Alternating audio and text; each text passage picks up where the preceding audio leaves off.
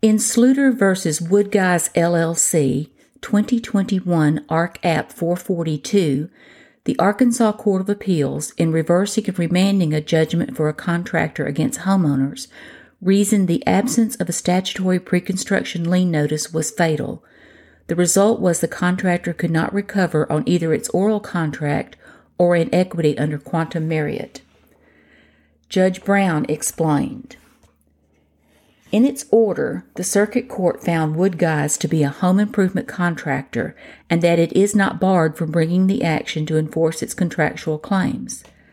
However, the clear language of Arkansas Code annotated sections 18, 44, 115, A, 8, A, and B expressly state that a home improvement contractor may not be a lien claimant under the direct sales notice exception.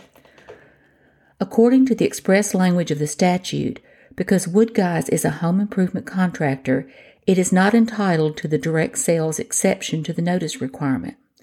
Consequently, Woodguys' lien rights and its right to bring an action either at law or in equity, including without limitation quantum meruit, are conditioned on the delivery and execution of notice, which it undisputedly failed to do.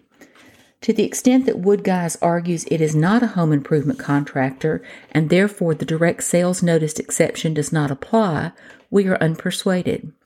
Woodguys contracted with the Sluters to remove existing flooring and replace it with new hardwood flooring.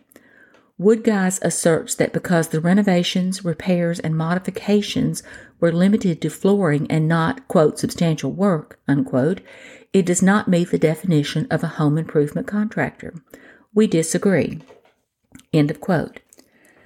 The prohibition from the contractor in bringing legal or equitable claims is established by statute.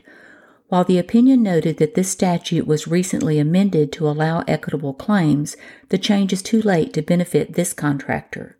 Quote, it is not lost on this court that the Sluters received a benefit from the labor and supplies provided by Woodguys in the removal, repair, and installation of flooring to their property, for which Woodguys is left without an avenue to recover any compensation.